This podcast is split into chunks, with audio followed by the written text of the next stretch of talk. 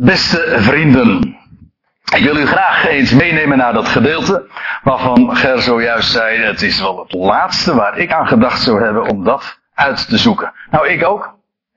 Want ik kan me niet herinneren dat ik er ooit over heb gesproken, dus dit is de, inderdaad het gedeelte. En dat moet ik erbij zeggen, zoals het zojuist is voorgelezen, dan frons je toch wel eens je wenkbrauwen bij dat wat Paulus heeft opgetekend. En juist daarom wil ik graag ook eens de vinger leggen bij een aantal zaken die zo in dit schriftgedeelte in Titus 2 onder de aandacht worden gebracht. Worden gebracht. Uh, we gaan vanmorgen, dat is eigenlijk wel een mooie gedachte, zo in deze vakantieperiode, terwijl velen de zon hebben opgezocht en wellicht ook naar Griekenland of Kreta zijn gegaan, wij gaan ook naar Kreta toe. Want wat was namelijk het geval? Paulus was op Kreta geweest en heeft daar het geweldige goede bericht van God gepredikt. En inmiddels ging hij weer verder, maar hij had zijn jonge medewerker Titus achtergelaten om nog het een en ander daar in orde te maken. Het eiland Kreta, dat ziet u hier zo omcirkeld. En hij moest daar namelijk een aantal zaken nog doen. Bijvoorbeeld, en daarvan lezen we in het eerste hoofdstuk, hij zou daar in de diverse gemeenschappen, geloofsgemeenschappen, de gemeenten, op dat eiland opzieners aanstellen. Mensen die verantwoordelijk zouden zijn voor de prediking en voor het woord en op het, voor het doorgang vinden van dat goede bericht. En wat hem vooral ook op het hart gebonden wordt, is dat Titus zou uitkomen voor de gezonde leer. Nou, en dan zijn we meteen waar we wezen moeten, want in hoofdstuk 2, daar lees je dus dat Paulus schrijft, maar jij, Titus, kom uit voor hetgeen met de gezonde leer strookt. Dat maar jij, dat geeft een tegenstelling aan, want juist die laatste versen van dat eerste hoofdstuk had Paulus nog naar voren gebracht hoe het de mentaliteit daar op Kreta in het algemeen is. Ik heb begrepen dat het uh, vandaag de dag nog steeds niet zoveel anders is, maar het is nu wat meer eh, het geval. Het zou nu meer een beschrijving zijn van de toeristen die naartoe gaan. Paulus haalt daar een, een cretenser aan, dat wil zeggen een inwoner van Kreta. En dan zegt hij van, ja, iemand uit hun eigen midden, die heeft van die cretenser gezegd, luie buiken. Nee, luie mensen, vatsige buiken zijn die cretensen altijd, leugenaars altijd. En dan zegt Paulus er nog zo met de knipoog achteraan, uh, dit getuigenis is waar. Ja, want als het altijd leugenaar zouden zijn, dan was deze uitspraak van die cretensen dus ook niet waar. Maar hij zegt, dit getuigenis is waar, inderdaad. Nou, en dan zegt hij, van maar jij, Titus, kom uit voor hetgeen met de gezonde leerstrook. Dat, wordt de, of die frase, de gezonde leer, die uitdrukking, die wordt nogal eens een keer gebezigd. Niet alleen in deze brief aan, de, aan Titus, maar ook aan zijn andere medewerker Timotheus. De gezonde leer. Wat is dat nou? De gezonde leer. Oh, zeggen mensen dan, dat is de rechte leer. Dat is orthodoxie. Orthodoxie betekent ook zoiets als de rechte leer. Nou, dan moet ik u meteen al teleurstellen, want dat is niet zo. Dat zou het moeten zijn wellicht. Maar de gezonde leer, en ik kan het u ook gemakkelijk aantonen. Trouwens, dat is heel grappig. We hebben het niet meer gelezen, maar als Gert nou het hele hoofdstuk had uitgelezen, maar dat gaan we toch niet meer behandelen. Maar als hij het hele hoofdstuk had uitgelezen, dan hadden we dit onder andere ook gelezen. In vers 10 van Titus 2 en vers 10 en 11. Want die versen zijn veel bekender dan wat we zojuist hebben gelezen. Daar lees je dat Paulus schrijft, dus in ditzelfde hoofdstuk, hè, over, dan schrijft hij over de leer, dat wil zeggen het onderricht, het onderwijs van God.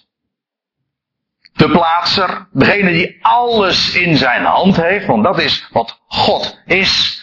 De leer van God, en dan staat erachter, onze redder in alles tot een sieraad te strekken. Ik kom daar straks nog even op terug. Maar het gaat nu eventjes om die gezonde leer. Wat is dat? Nou, dat is de leer van God, onze redder. En dan Paul erachteraan zegt hij in vers 11, want, hoezo? De leer van God, onze redder. Nou, zegt hij, de genade van God is verschenen reddend aan alle mensen. Dat is de gezonde leer. Gezond, en dat betekent ook niet alleen maar uitgebalanceerd, maar ook krachtig, vitaal. En precies zoals in de inleiding ook al zo mooi onder woorden is gebracht. Mensen, we hebben geen idee hoe rijk we daarmee zijn. Het besef dat er een, een God is, wat zeg ik? Dat er één God is die alles plaatst. Bij wie nooit iets misgaat. En die een redder is. Niet van een select clubje, nee, zijn de genade van God is verschenen, reddend aan al die miljarden mensen. Is dat orthodox? Nee. Maar is het de gezonde leer? Dan zeg ik, yes, dat is de gezonde leer. En Paulus zegt, kom daarvoor uit. Je niet geloven wil, kan nog wel een vers voorlezen. Titus 2, nou ik ik zie dat ik het in de PowerPoint verkeerd heb vermeld. Maar het is niet Titus 2, maar dat is 1 Timotheus 4. Daar schrijft Paulus dit. Over, over dat betrouwbare woord dat alle aanneming waardig is. En waarvan hij ook zegt van ja, hiertoe arbeiden wij en worden we gesmaad.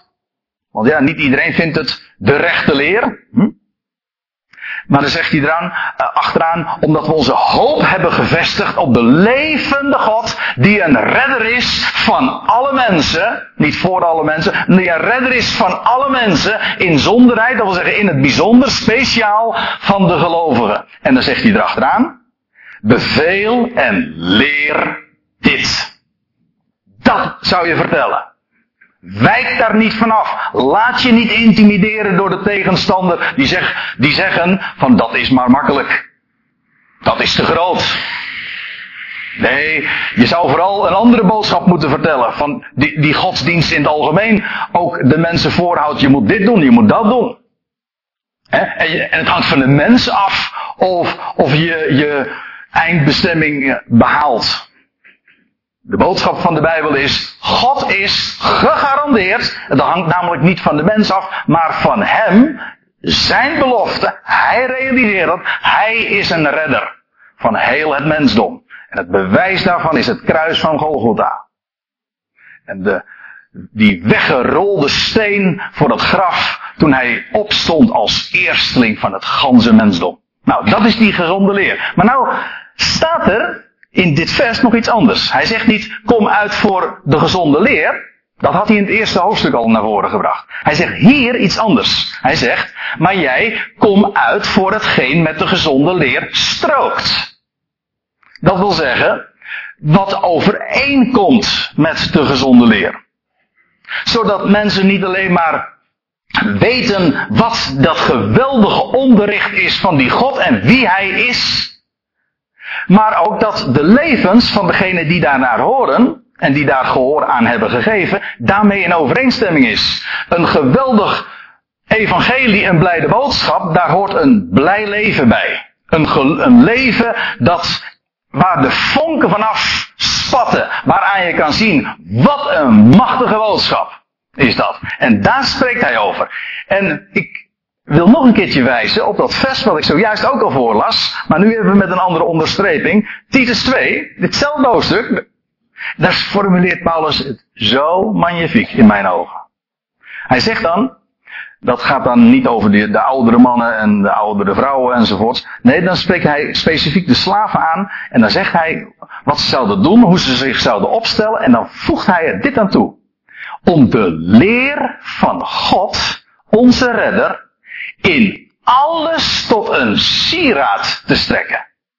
Letterlijk staat er gewoon te versieren. Het mooi te maken. Nee, dat is niet helemaal zoals ik het moet zeggen, want het is namelijk juist zo machtig. Maar zodat dat, zoals die slaven zich zouden opstellen, dat daarin zichtbaar wordt hoe machtig die, dat die leer van God onze redder is, die gezonde leer is. Dat dat in het leven dus gedemonstreerd wordt. Zoals je, als je een prachtige huis hebt, dan is het geen sieraad wanneer daar een, een, een bouwvallige tuin omheen is aangelegd. Nee, dan is een, een schitterende tuin een sieraad van dat huis.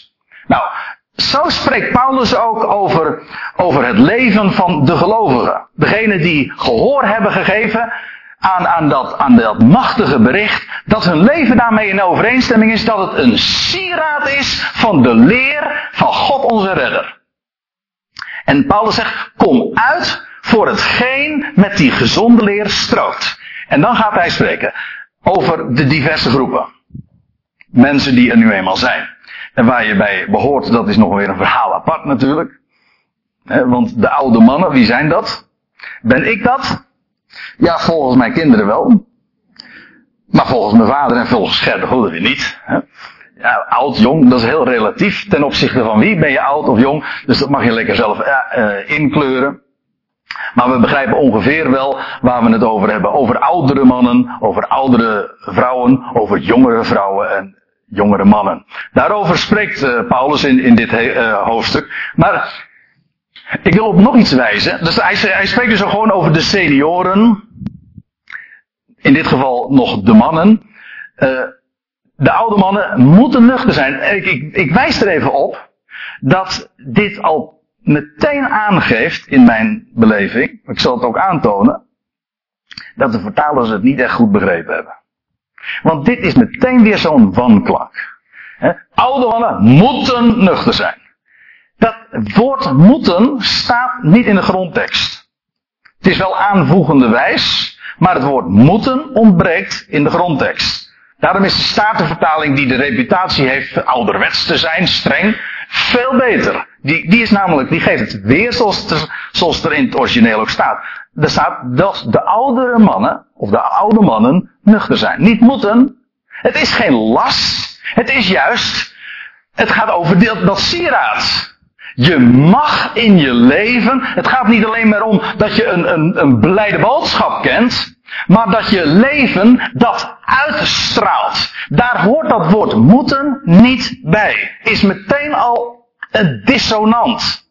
Dat klinkt niet. Daarmee verraden de vertalers ook dat ze niet hebben begrepen waar het werkelijk om gaat. Bij een gelukkige boodschap, bij een evangelie van de gelukkige God, hoort een gelukkig leven. Dat wil zeggen een leven dat zijn bronnen vindt in Hem en dat eigenlijk maar één doel heeft. En dat is dat, dat alles in jouw bestaan één grote ode is aan Hem. De oude mannen, dat de oude mannen, er staat erbij, nuchter zijn. Ja, wat betekent nuchter? Nou, letterlijk betekent dat je niet gedronken hebt dat je niet onder invloed bent, maar dat is uh, in dit geval uh, ongetwijfeld letterlijk, maar vooral ook figuurlijk het geval. Namelijk je niet gek laten maken. Dat is wat nuchter is. Juist Misschien dat jonge mensen daar wat uh, gevoeliger voor zijn. Maar uh, voor, oudere voor oudere mannen zou het toch eigenlijk niet erg tot eer strekken. Is het niet respectabel wanneer je je altijd maar laat leiden door de waan van de dag. Allerlei hypes, zoals we dat dan noemen. Nee, nuchter. Gewoon weten waar het om gaat. Er staat achteraan waardig. Dat betekent respect afdwingend. Al die eigenschappen die hier genoemd worden, daarvan is zo zonneklaar als je erover nadenkt. Dit zijn geen lasten, dit is logisch. Dit, je, dit zijn eigenschappen waarvan je op je klompen al aanvoelt. En als je erover nadenkt, dan zie je de, de logica er ook van dat dat mooi is. Hoe dit inderdaad een versiering is van de gezonde leer. Als oude mannen inderdaad zo zouden zijn, nuchter. Respect afdwingend. Respectabel. Bezadigd. Ja, nou wil ik ook even een aantekening bij maken, want ik, ik heb het niet zo op dat woord. Want ik denk bij bezadigd meteen, dat, is, dat zijn de, de gedachten die het bij mij althans oproept uh, uh, van uh, saai, een beetje dul, een beetje suf, bezadigd. Zo futloos. Maar weet u wat er eigenlijk staat? Dit. Verstandig. Dat is wat het, wat het woord. Het woord komt iedere keer terug. U zult het vanzelf zien. In dit gedeelte, alleen al, alleen in Titus 2, komt het zo vijf, zes keer voor.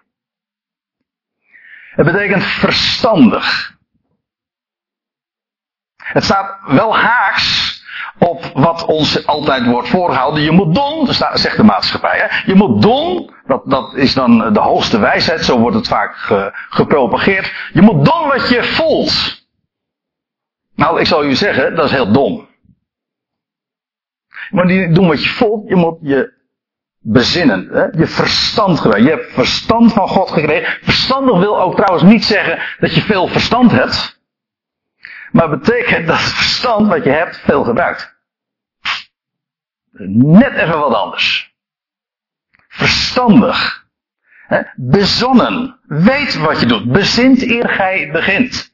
Nou, van, die, van, oude, van oude mannen is dat toch een, is dat een, een, een, eigenschap die de leer van God onze redder versiert.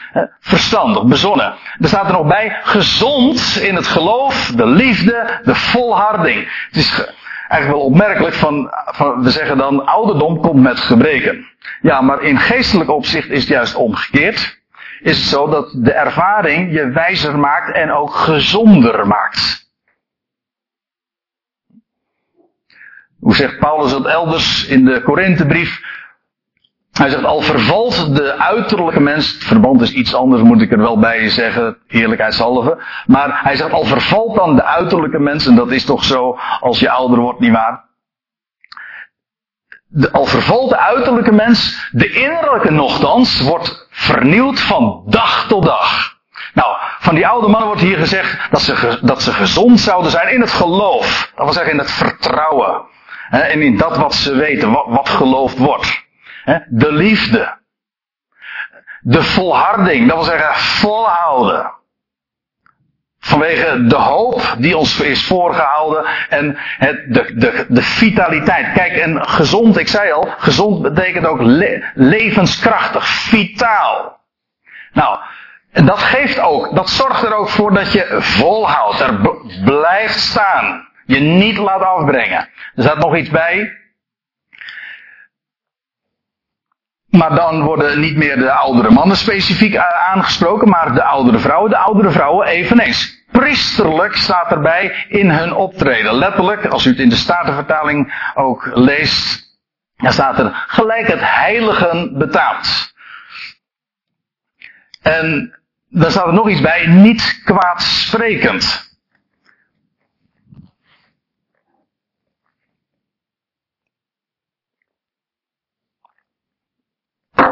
Dat, daarvan kun je natuurlijk gemakkelijk zeggen, niet kwaad spreken. Dat, uh, dat is een eigenschap dat elke gelovige, elk mens, maar een gelovige in het bijzonder, zou zieren. Dat is waar. Maar het is niet helemaal voor niks dat, dat deze dingen nu juist specifiek ook over vrouwen gezegd wordt. Ik heb een uitspraak gelezen van Calvijn en ik geef hem door voor wat het waard is. Ik ben over het algemeen niet zo Calvijn citerend, maar die schreef een keer eeuwen geleden, want de beste man leeft al niet zo lang, al, al lang niet meer, moet ik zeggen. Maar hij schreef, um, laster, kwaadsprekerij is een kwaal van vrouwen en ze neemt toe naarmate zij ouder worden. En vandaar ook, en Calvijn heeft, had daar misschien ervaring mee, maar het rondgaan in de huizen. Paulus spreekt er trouwens ook van, hè. Uh, en dan vooral de, mensen in, want dat is wat kwaadsprekerij natuurlijk is, eh, mensen in een kwalijke daglicht stellen. Elders spreekt Paulus ook over oude vrouwen praten. Nou kunnen mannen zich daar ook heel goed schuldig aan maken hoor. Maar het, eh, het, eh, het praten over anderen, ja, nou in ieder geval van deze, van de oude vrouwen, en iedereen begrijpt, dat siert een mens niet. Een mens die een, een goed bericht heeft door te geven, een evangelie, een blijde boodschap, dat, het siert niet wanneer je kwaad spreekt van mensen. En graag in een kwalijke daglicht plaatst. Er wordt er nog bij gezegd, niet verslaafd aan veel wijn. Ik moet erbij zeggen, je zou oppervlakkig lezen daar de conclusie uit kunnen trekken dat, dat Paulus iets zou hebben tegen wijn, maar dat is helemaal niet zo. In de Bijbel in, in het algemeen, dan wordt dikwijls en dat vinden sommige mensen misschien niet zo leuk.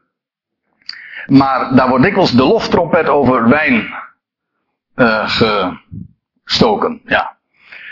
Uh, er staat in het boek Richteren dat wijn het hart van God en mensen verheugt. En als je eenmaal weet waar wijn een beeld van is, ja, druivensap, dat, is, dat, uit, dat in de kelder is geweest en dan uit het graf, pardon, uit de kelder komt en dan dat dat geestrijk vocht is, het is gewoon een beeld van nieuw leven en dat verheugt. Ja, nou, wijn is een schitterend ding, maar u begrijpt, waar het kwalijke in zit, dat is juist in dat in dat woord verslaving. Voor mensen die vrij zijn, is, past het niet om verslaafd te zijn.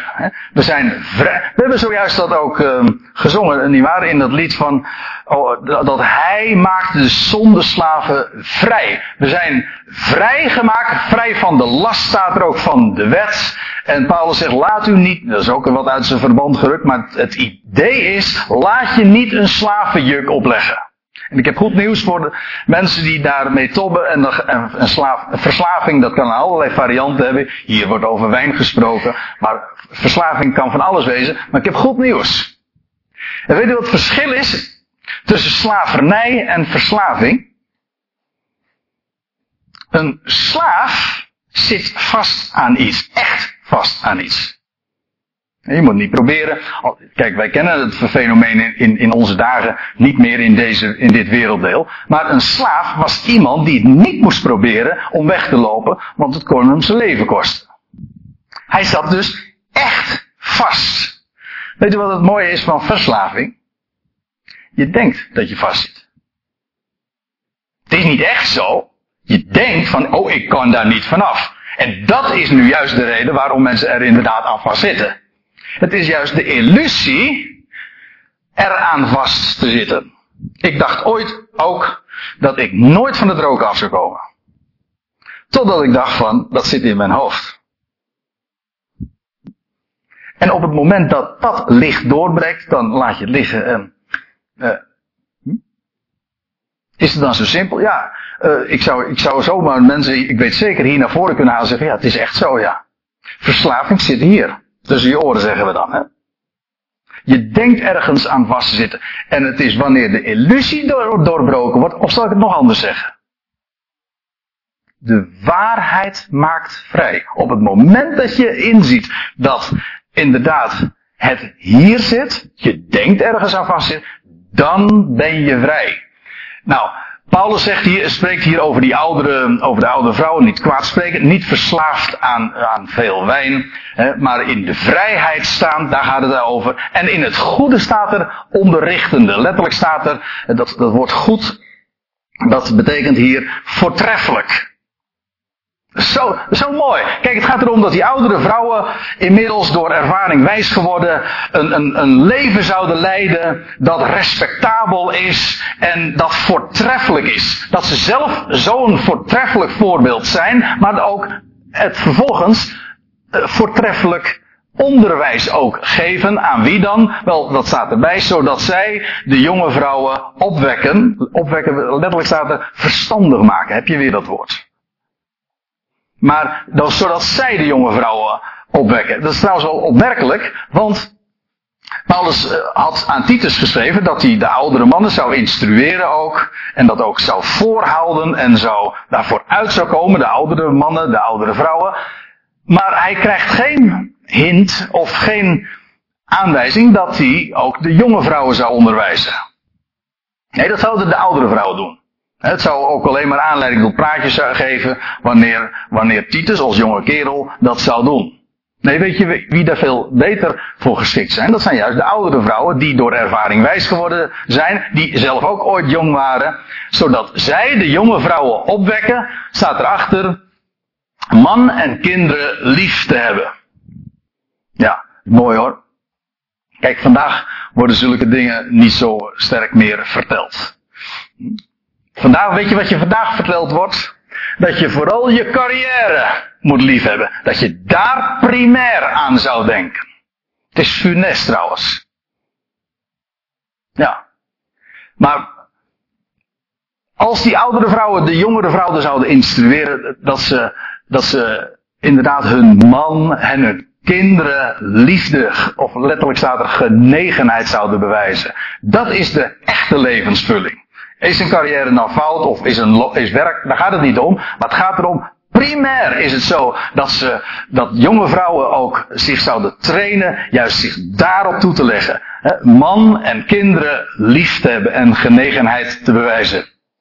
Bezadigd, heb je dat weer. Je kunt het wel doorkrassen.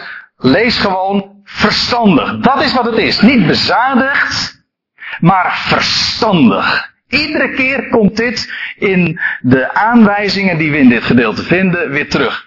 Dus verstandig, kuis. Ja, wat, betekent kuis? Ja, ook dat heeft van die, van die bijklank. Dan denk je, we, kun je al gemakkelijk denken aan preuts. Nee, dat is het niet. Het woord uh, kuis wordt elders vertaald in het Nieuwe Testament. Ditzelfde Griekse woord met zuiver. Rein. En in dit verband betekent het ook gewoon niet uitdagend, maar gewoon inderdaad zuiver. Je bent getrouwd, je bent van je man en je zou je, je, zou je, in, je in je opstelling, in je optreden, in je kleding niet uh, uitdagend zijn. Dus dat is het. Zuiver en rein. En er staat er nog bij, oh,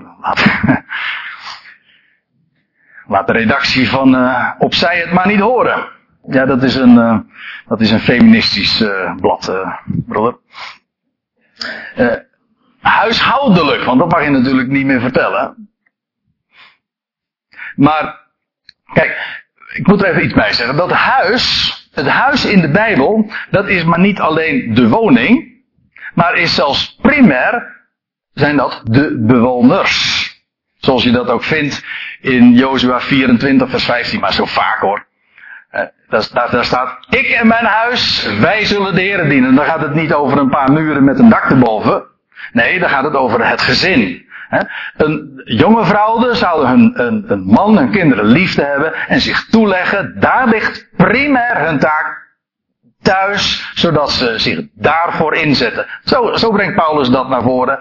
En, uh, en wat, uh, wat de wereld daarvan zegt, ja, dat zal ons worst wezen. Weet u wat het trouwens ook is? Ik vind het wel mooi dat er ook bij staat, uh, verstandig, hè? Het is ook heel verstandig. Want zodra namelijk de, de verhoudingen anders komen, komen te liggen, zoals we dat in onze dagen ook alom zien, en dat, de, de, dat men zegt van ja, het gaat primair om je carrière. Weet u wat dat betekent? Het is destructief voor relaties, het is destructief voor gezinnen, et cetera. Het is ook heel wijs wat Paulus hierover naar voren brengt. Ik en mijn huis, wij zullen de Here dienen. Jonge vrouwen zouden zich in de eerste plaats daar ook op toeleggen. En dan staat er ook bij, oh goh, krijg je dat ook nog, hè? Dat mag je natuurlijk ook niet zeggen. Aan haar man onderdanig te zijn. Dat wil zeggen te onderschikken. Niet de man is het hoofd, eh, pardon, de baas, maar het hoofd. Nou, dit soort uh, principes, die liggen heel gevoelig. Misschien hier ook wel. Dat kan best. He, want we, we zijn allemaal onder invloed. Uh, al was het maar gewoon van de tijdgeest. Maar weet wat het is? Uh, wij weten ook nauwelijks meer waar dit soort dingen mee verband houden. Waarom de Bijbel dat zegt. Hè?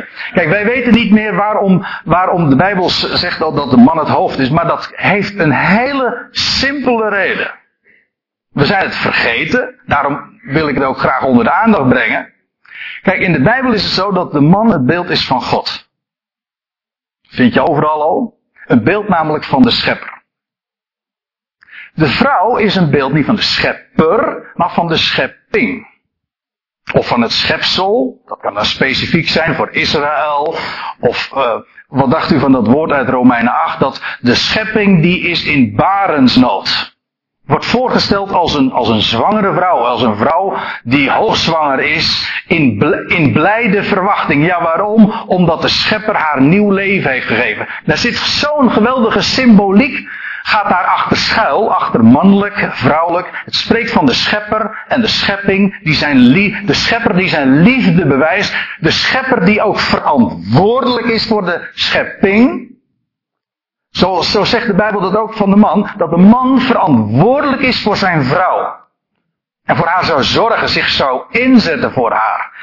Als je weet waar het een beeld van is, dan begrijp je het. En dan is het een schitterende uitdaging, juist om dat ook in je leven te demonstreren. Mannelijk, vrouwelijk, schepper, schepping. En daarom worden deze dingen eigenlijk als vanzelfsprekendheid ook door Paulus naar voren gebracht. Vandaag is het niet vanzelfsprekend meer. Neemt niet weg dat, het, dat hier nog helemaal niets aan veranderd is. Dit is de achtergrond van mannelijk en vrouwelijk. Wel, Paulus zegt dan ook inderdaad dat zij zich zouden onderschikken aan hun man, dat wil zeggen ontzag voor hem zou hebben.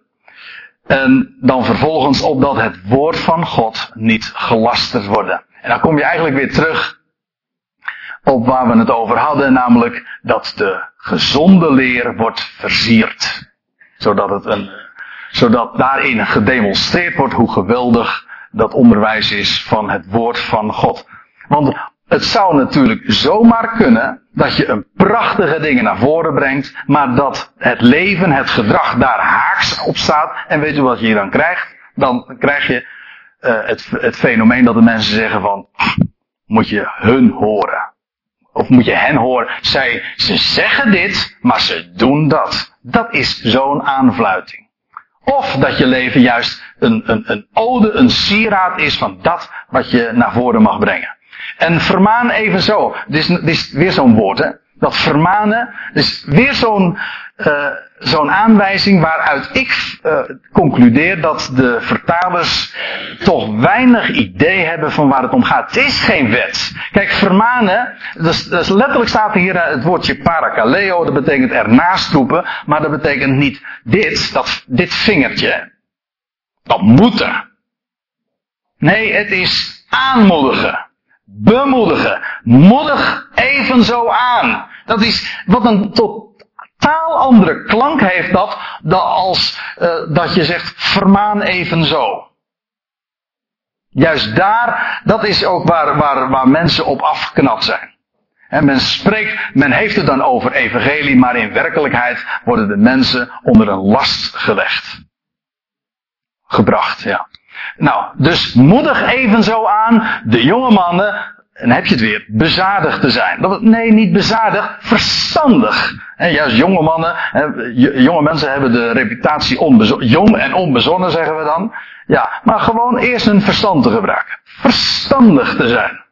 In alles bezonnen. Houd hun in uzelf een voorbeeld voor. Er wordt voor de rest tegen Titus niet gezegd van dat hij de jonge mannen ook zou instrueren. Hij zegt, wees nou gewoon maar zelf een type. Want dat is, dat is het woord wat er eigenlijk gebruikt wordt. Een model. Zodat ze zich gewoon aan jouw gedrag spiegelen. Zodat ze in jou zien van, oh, zo, zo werkt dat dus. Zo, zo mag ik leven. Wees in u, houd in uzelf een, een model voor van Goede werken. Letterlijk staat er ook van, van, van voortreffelijke werken. Dat zijn niet een speciaal soort categorie uh, werken, dingen bijvoorbeeld uh, collecteren of goede dingen doen voor, voor, voor een ander, voor je buurvrouw of zo. Nee, goede werken, dat voortreffelijke werk heeft met je hele leven te maken. Zoals dat staat in 1 Corinthië 10, of je dus eet of drinkt of wat dan ook doet, doet het alles ter ere van God, zodat daarin de ode gezien wordt van God zelf. Wees in je, uh, houd hen in uzelf een voorbeeld voor van, van voortreffelijke werken. Zuiverheid in de leer, zegt Paulus er nog bij. Zuiverheid, weet je wat er letterlijk staat naar het woordje onvergankelijkheid. En onvergankelijkheid, dat is wel mooi, uh, want dat betekent het is houdbaar. Het vergaat niet. En dat betekent ook, laat, laat het niet aangepast zijn aan de waan van de dag. Dat is een, een, een, een verleiding die voor elke prediker, voor elke bijbelleraar op de loer ligt. Dat je, dat je je boodschap gaat aanpassen aan wat, ja, aan wat leuk bevonden wordt, wat populair is. Nee, laat het gewoon onvergankelijk zijn. Dat wil zeggen, zuiver. Gewoon in overeenstemming met wat er staat geschreven. Dat verandert niet. En mensen zeggen dan is ouderwets. Dan zeg ik, nou, dat is des te beter. Ik hoorde laatst iemand zeggen van, uh, wij hebben een, uh, een hele ouderwetse boodschap. Een boodschap die dateert van rond het jaar nul. En het is de allerbeste. Toch? Ja. Zuiverheid in leer, dat wil zeggen houdbaar. Dat vergaat niet. Ook na 2000 jaar staat het gewoon nog als een huis en er staat er nog achteraan. Waardig, dat wil zeggen respectabel, niet laag bij de grond. Juist jonge mannen zouden zich daar zo gemakkelijk aan kunnen schuldig maken. Maar dat is niet respectabel. Waardig, eerbaar. Een gezonde prediking. Letterlijk staat er een gezond woord. Dat je een, een, een vitaal, levenskrachtig woord mag doorgeven. Waarop niets valt aan te merken. Letterlijk staat er een onontkenbaar woord. Dat wat je zegt, misschien niet altijd aardig valt, dat het populair is, maar er valt niets tegen in te brengen. Het is onaanvechtbaar. Dat is wat, tegen, wat Paulus tegen Titus zegt, of wat hij aan hem schrijft. Laat het woord wat je uitdraagt een gezond, vitaal woord zijn, maar ook onaanvechtbaar.